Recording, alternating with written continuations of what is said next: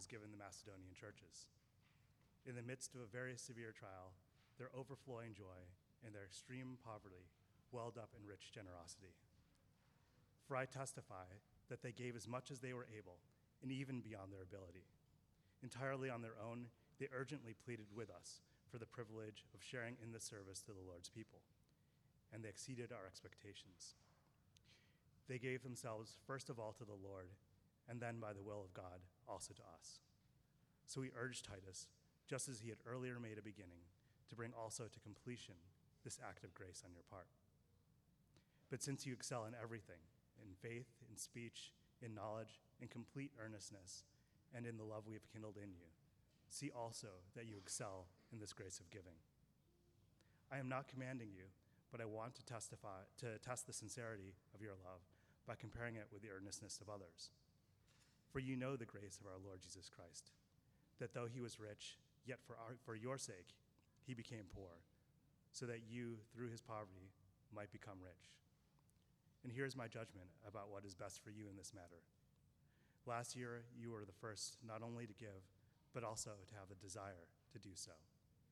Now finish the work, so that your eager willingness to do it may be matched by your completion by your completion of it, according to your means.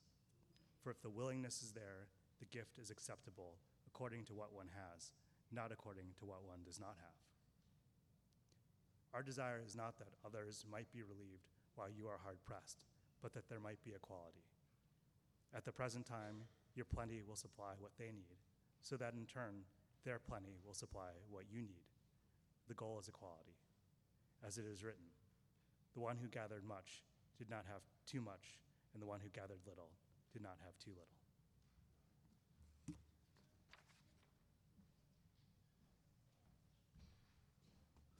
Thank you, Kwaku. Well, kids, it is a joy to have you with us today. And by, I'm talking to actual kids, I'm not calling the adults kids, all right? Just to be clear, a joy to have our children with us today. And if you can turn your activity sheets to the second page, you can follow along on the things I'm going to teach, and hopefully you can write in some of the words there, and that will help you. Well, for everyone, we have started a new mini series on financial stewardship. How does following Jesus shape the way that I relate to money and to material possessions? So, last week we looked at a few basic principles, for starters, sort of a, a theology of money.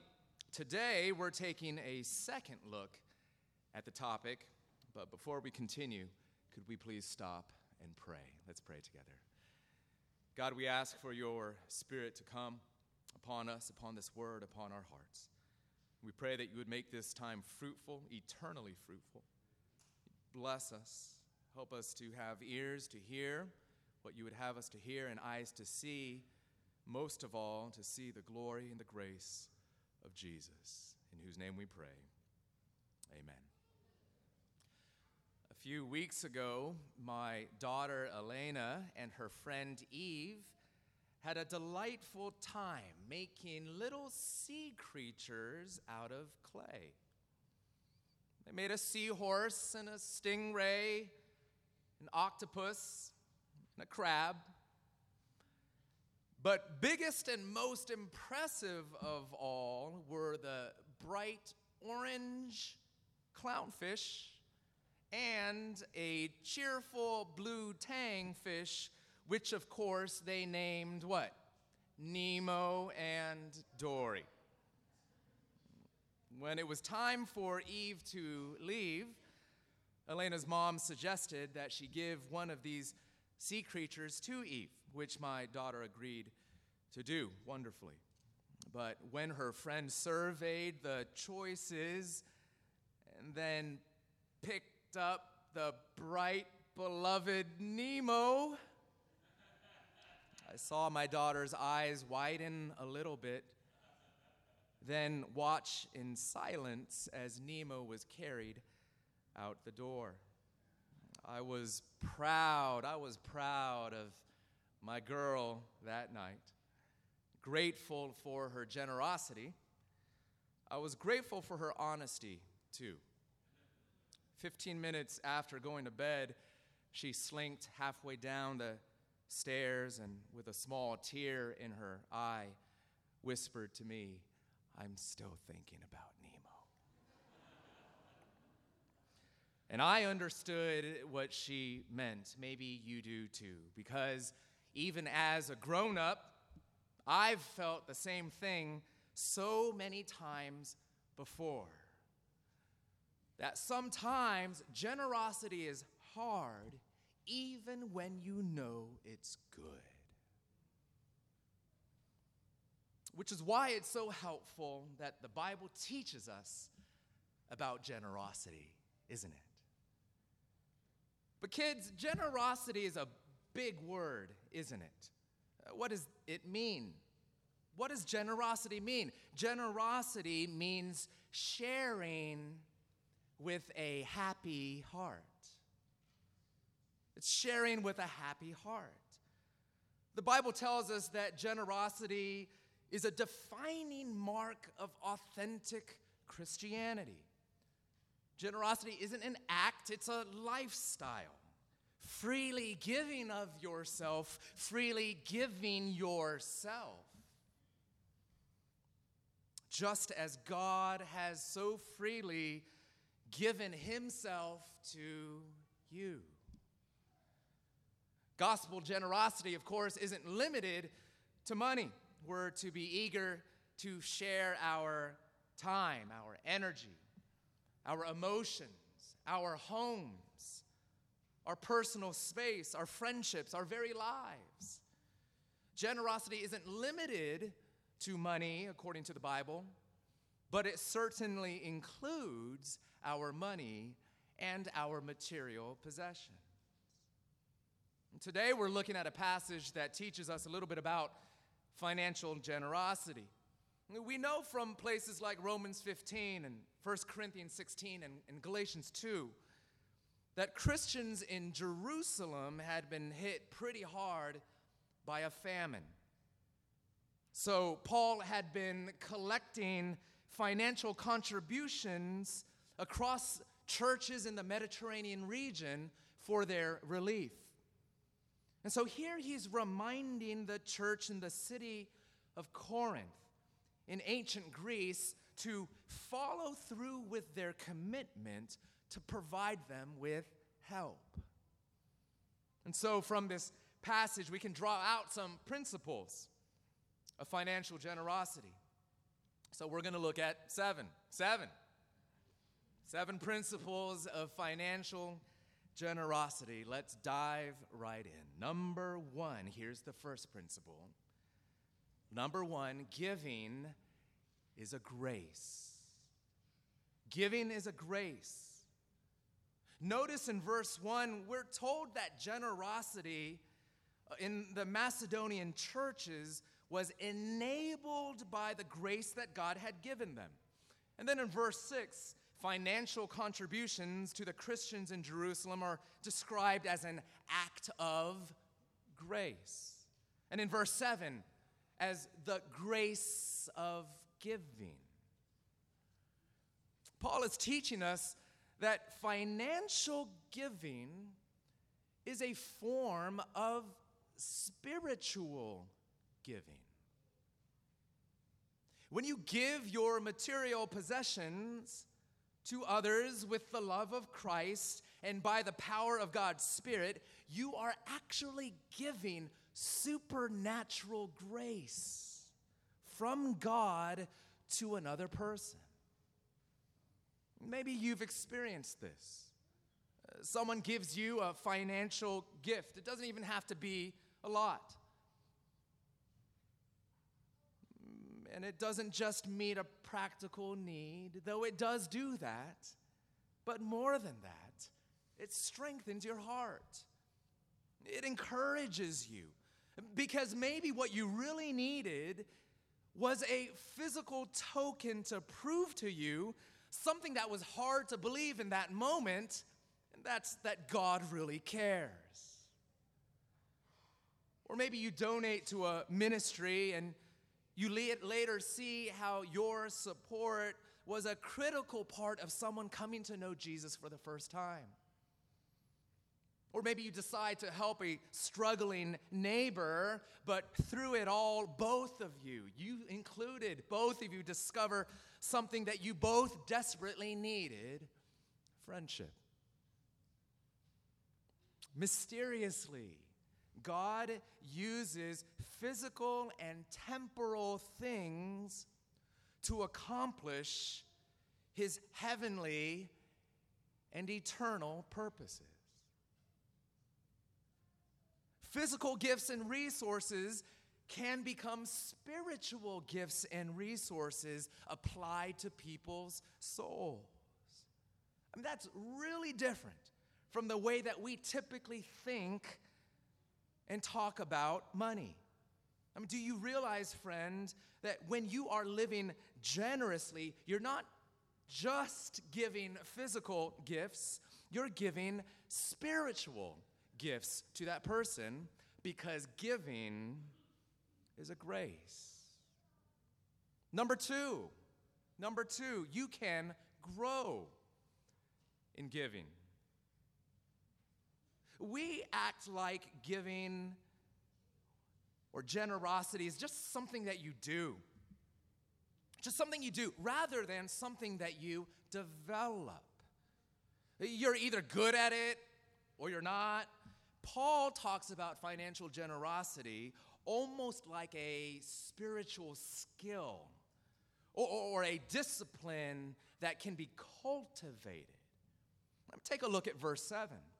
But since you excel in everything, in faith, in speech, in knowledge, in complete earnestness, and in the love we have kindled in you, see that you also excel in this grace of giving. Paul's saying, maybe you're aware, maybe you're aware of the importance of your words, your speech. You know that it's something that you should develop, a skill that you should hone. Or you know that you should be growing as a follower of Jesus, growing in love, or in faith, or in knowledge of God. So here's the question Do you seek to grow? Do you seek to excel also in the grace of giving, just as you do in all these other spiritual gifts and practices. I mean, it's worth pondering. Do you ask yourself, how can I become more generous? How can I become a better giver?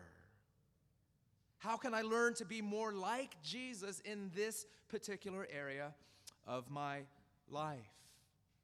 And do you understand? Do you know that you can learn to give to others with more wisdom? You can actually learn and grow to give to others with far less fear, uh, with far greater effectiveness, with far greater freedom and sacrificiality, and with greater joy. Friends, do you know that you can grow in giving? Do you want to grow in giving, in generosity? Number three, generosity is possible in scarcity. Generosity is possible in scarcity. Even, we learn, in poverty. Paul shares here about the radical, mind blowing generosity of the Christians in Macedonia. Uh, listen to what he says about how they contributed to the sufferings of the Christians in Jerusalem, starting in verse 1. And now, brothers and sisters, we want you to know about the grace that God has given the Macedonian churches. In the midst of a very severe trial, their overflowing joy and their extreme poverty welled up in rich generosity. For I testify that they gave as much as they were able and even beyond their ability. Entirely on their own, they urgently pleaded with us for the privilege of sharing in this service to the Lord's people. Wow, who gives like that? You, you know, the Macedonians were generous, but not because they had a lot left over, right? They didn't have much. They themselves were struggling with extreme poverty, we're told. Yet they gave beyond their ability.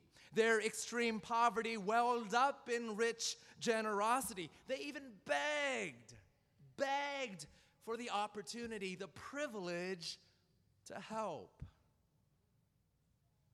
I mean, isn't this incredible? I mean, they weren't hiding from this obligation and opportunity like I usually am. How about you? Right? They weren't trying to get out of it, they wanted to serve. And they didn't give only out of their spare change, as it were, they gave sacrificially and even joyfully. Man, this is so different from our ordinary thinking, isn't it? See, generosity doesn't begin only after all of our own needs are met, or only when I'm finally comfortable. Sometimes, sometimes loving someone sacrificially will seem ill advised to onlookers. Gospel generosity is never actually foolish, but you know sometimes it will, it will look a little bit foolish. It might not be in the best interest of your personal long term financial planning, for example. The Macedonians proved to us that giving in scarcity is possible. Or maybe more importantly, that giving in scarcity is beautiful. Which brings us to the fourth point. Number four, giving is fueled by good news. Giving is fueled by good news. You know, giving isn't fueled by guilt.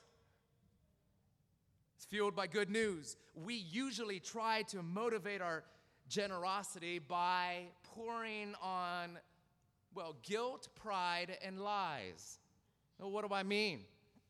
Here's what guilt sounds like Don't you just feel so bad for all the people that need your help?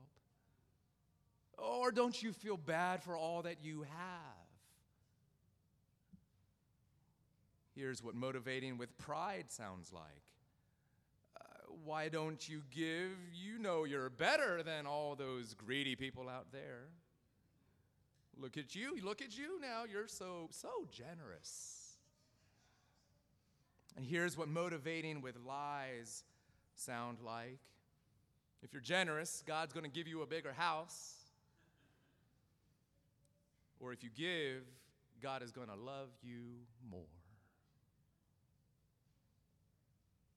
You see, but the Bible motivates us in a totally different way. As one commentator puts it, for Paul, the basis for giving to others is not what they have done or will do for us, but what God has already done for us in Christ.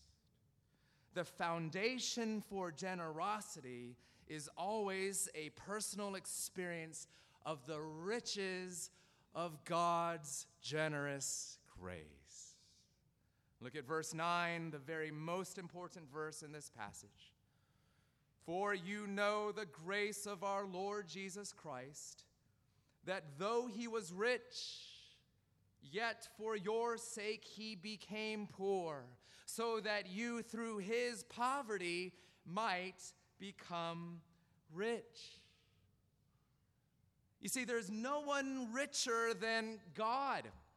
He literally has everything. Every created thing in heaven and earth belongs to Him. All wisdom, all knowledge, all power, all glory is His, even the infinite love shared perfectly between God the Father, the Son, and the Holy Spirit. But here's the story of our salvation that God the Son, the Son of God, gave it all up and became poor because of love.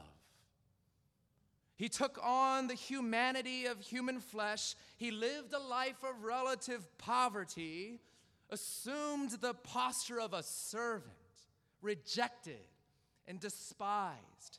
He divested himself of all heavenly riches. And nowhere do we see this any more and any better than when he died on the cross for human sin, where he was impoverished, not of dollars and of cents, but of the intimacy that he shared infinitely with the Father as he suffered the wrath of God that we deserved for our sins. And for what?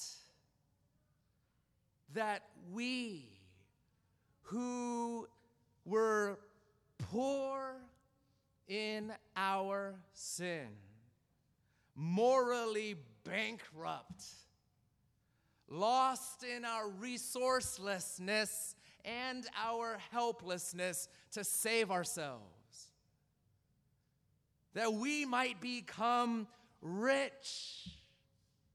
You're rich in Christ, rich in the lavish love of God. Rich in the treasures of heaven, rich in the promises of God, rich in the security of being called a child of the King, rich in the eternal storehouse of God's forgiving grace. You're rich in Christ. Hallelujah. For you know the grace of our Lord Jesus Christ, that though he was rich, yet for your sakes he became poor that you through his poverty might become rich. That's good news. So, dear friends, we give why?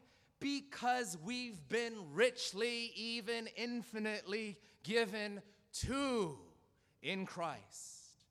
That's the great motivation. God doesn't say, Give or I'm gonna get you. God says, Give because I've got a hold of you, because I love you, because I've given everything to you in Christ. Generosity starts in the heart, it doesn't start with our hands. Generosity grows in those who know that they are spiritually wealthy. It's the generosity of God that makes us generous.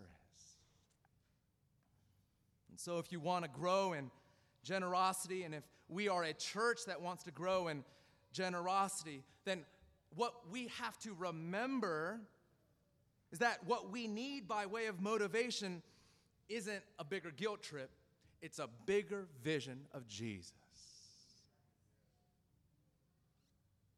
After all, what was it that caused the impoverished Macedonians to well up in rich generosity? Well, verse 2 says it was their overflowing joy in Jesus.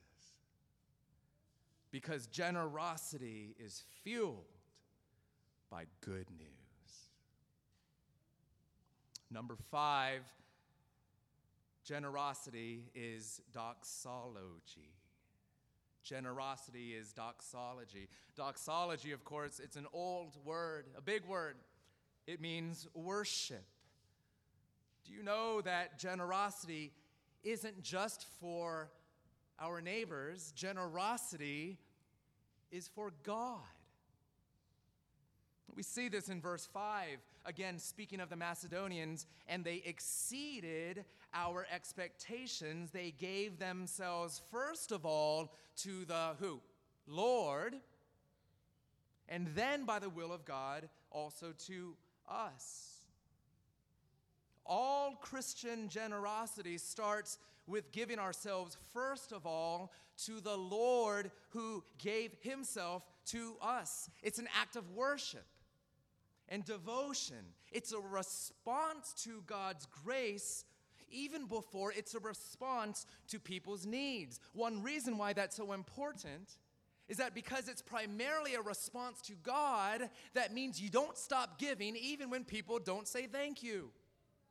You're not dependent upon the reciprocal generosity of those to whom you're giving to sustain a life of generosity. This is one of the practical reasons why the church has traditionally collected the offering on Sunday mornings during the worship service, like in here, like we do. Because it's then and there that we're most reminded of the generosity of Christ and it's then and there that we're reminded that we give, that we are giving first and foremost as an act of gratitude to God in worship. As one author, J.D. Greear, put it, we don't give because God needs it, but because in giving we declare his value to us and our love for him. This passage reminds us that it's important to consider not just what we give or that we give, but rather to whom we give. And that starts with doxology. Number six, we're cruising along here. Number six, can you believe it? Number six, give what you've got. Give what you've got. Look at number uh, verses 11 and 12. Now finish the work so that your eager willingness to do it may be matched by your completion of it according to your means. For if the willingness of there, the gift is acceptable according to what one has, not according to what one does not have. All right, well, there are a couple of implications worth considering here very briefly. We can talk about it some more during Q&A. A couple implications. First, not everyone has the same means. Some are able to give more, some less. So don't compare your generosity with others. God doesn't. Second, pay attention to your heart. God is more concerned with our attitude than with the amount.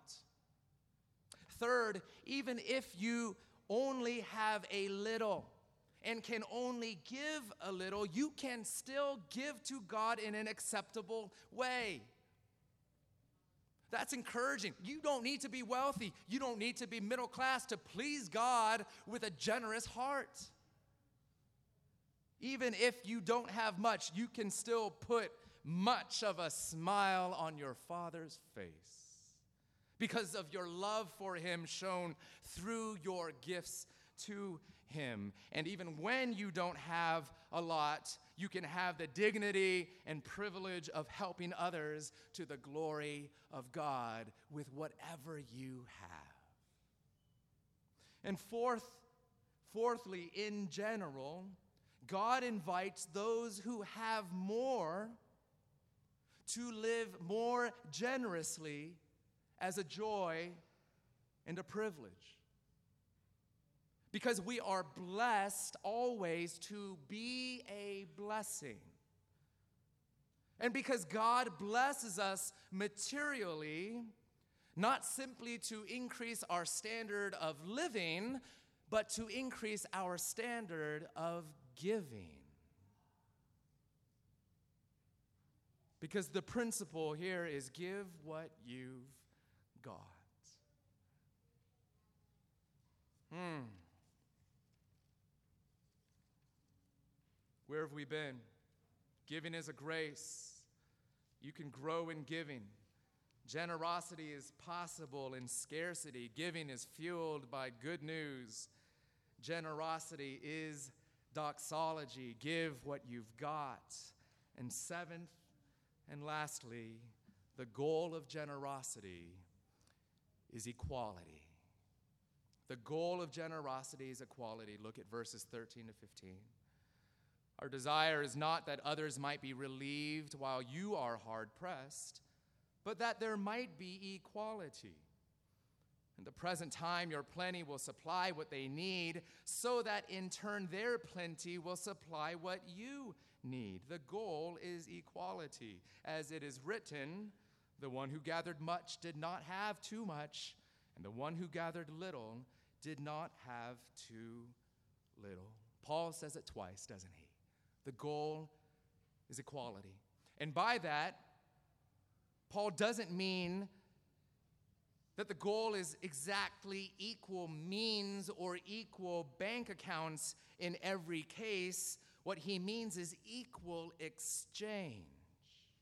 He quotes from Exodus 16. That's the story of God's provision to the wandering Israelites out in the desert, where he gives them manna on a steady basis, bread that miraculously appeared in the desert, and some would gather up more Others would gather up less, but every single person's needs were met. So the point here is not only that the needs of the whole community might be taken care of, the point is also that we be mutually dependent upon each other. Again, Paul says, at the present time, your plenty will supply what they want so that in turn their plenty will supply what you need. In other words, one day you might supply someone's need. But on another day, they might be supplying for your need. And on another day, they might be supplying for your need, but in a different way. You might give to them financially, but they might give to you emotionally in a way that money can't buy. They might give possessions, but you might give back something priceless like spiritual encouragement or friendship. This is what true generosity in community looks like. A community where no one is only a giver and another person only a receiver but rather that we are all givers and we are all receivers, just in different ways, because we're all desperately needy if we dare see it and admit it. We're all impoverished in some way. Which brings us back, of course, to the story of God's generosity that we all were poor and are all poor spiritually, morally, and in some cases economically. And yet, the one who was rich made himself poor so that we, through his poverty, might become rich. So that out of the riches of that good news, you and I might overflow with sacrificial joyful generosity. Dear friends, giving's a grace. You can grow in giving. Giving is possible in scarcity. It's fueled by good news. It is, in fact, doxology. Give what you've got. And the goal of this generosity is equality in community. Scholar and author Tom Wright once wrote The kingdom that Jesus preached and lived was all about a glorious, uproarious, absurd generosity. Don't you want to know the glorious, uproarious, absurd generosity of Jesus? Don't you want to live with glorious, uproarious, absurd generosity? I do. Do you? Let's pray. So we ask that you would pour more of your Holy Spirit into our hearts, that we might see all that you've promised to be for us and all that you've given to us. with eternal, infinite generosity. Change our hearts, O oh God, and make us more like you. We pray in Jesus' name. Amen. Let's stand together. Let's sing.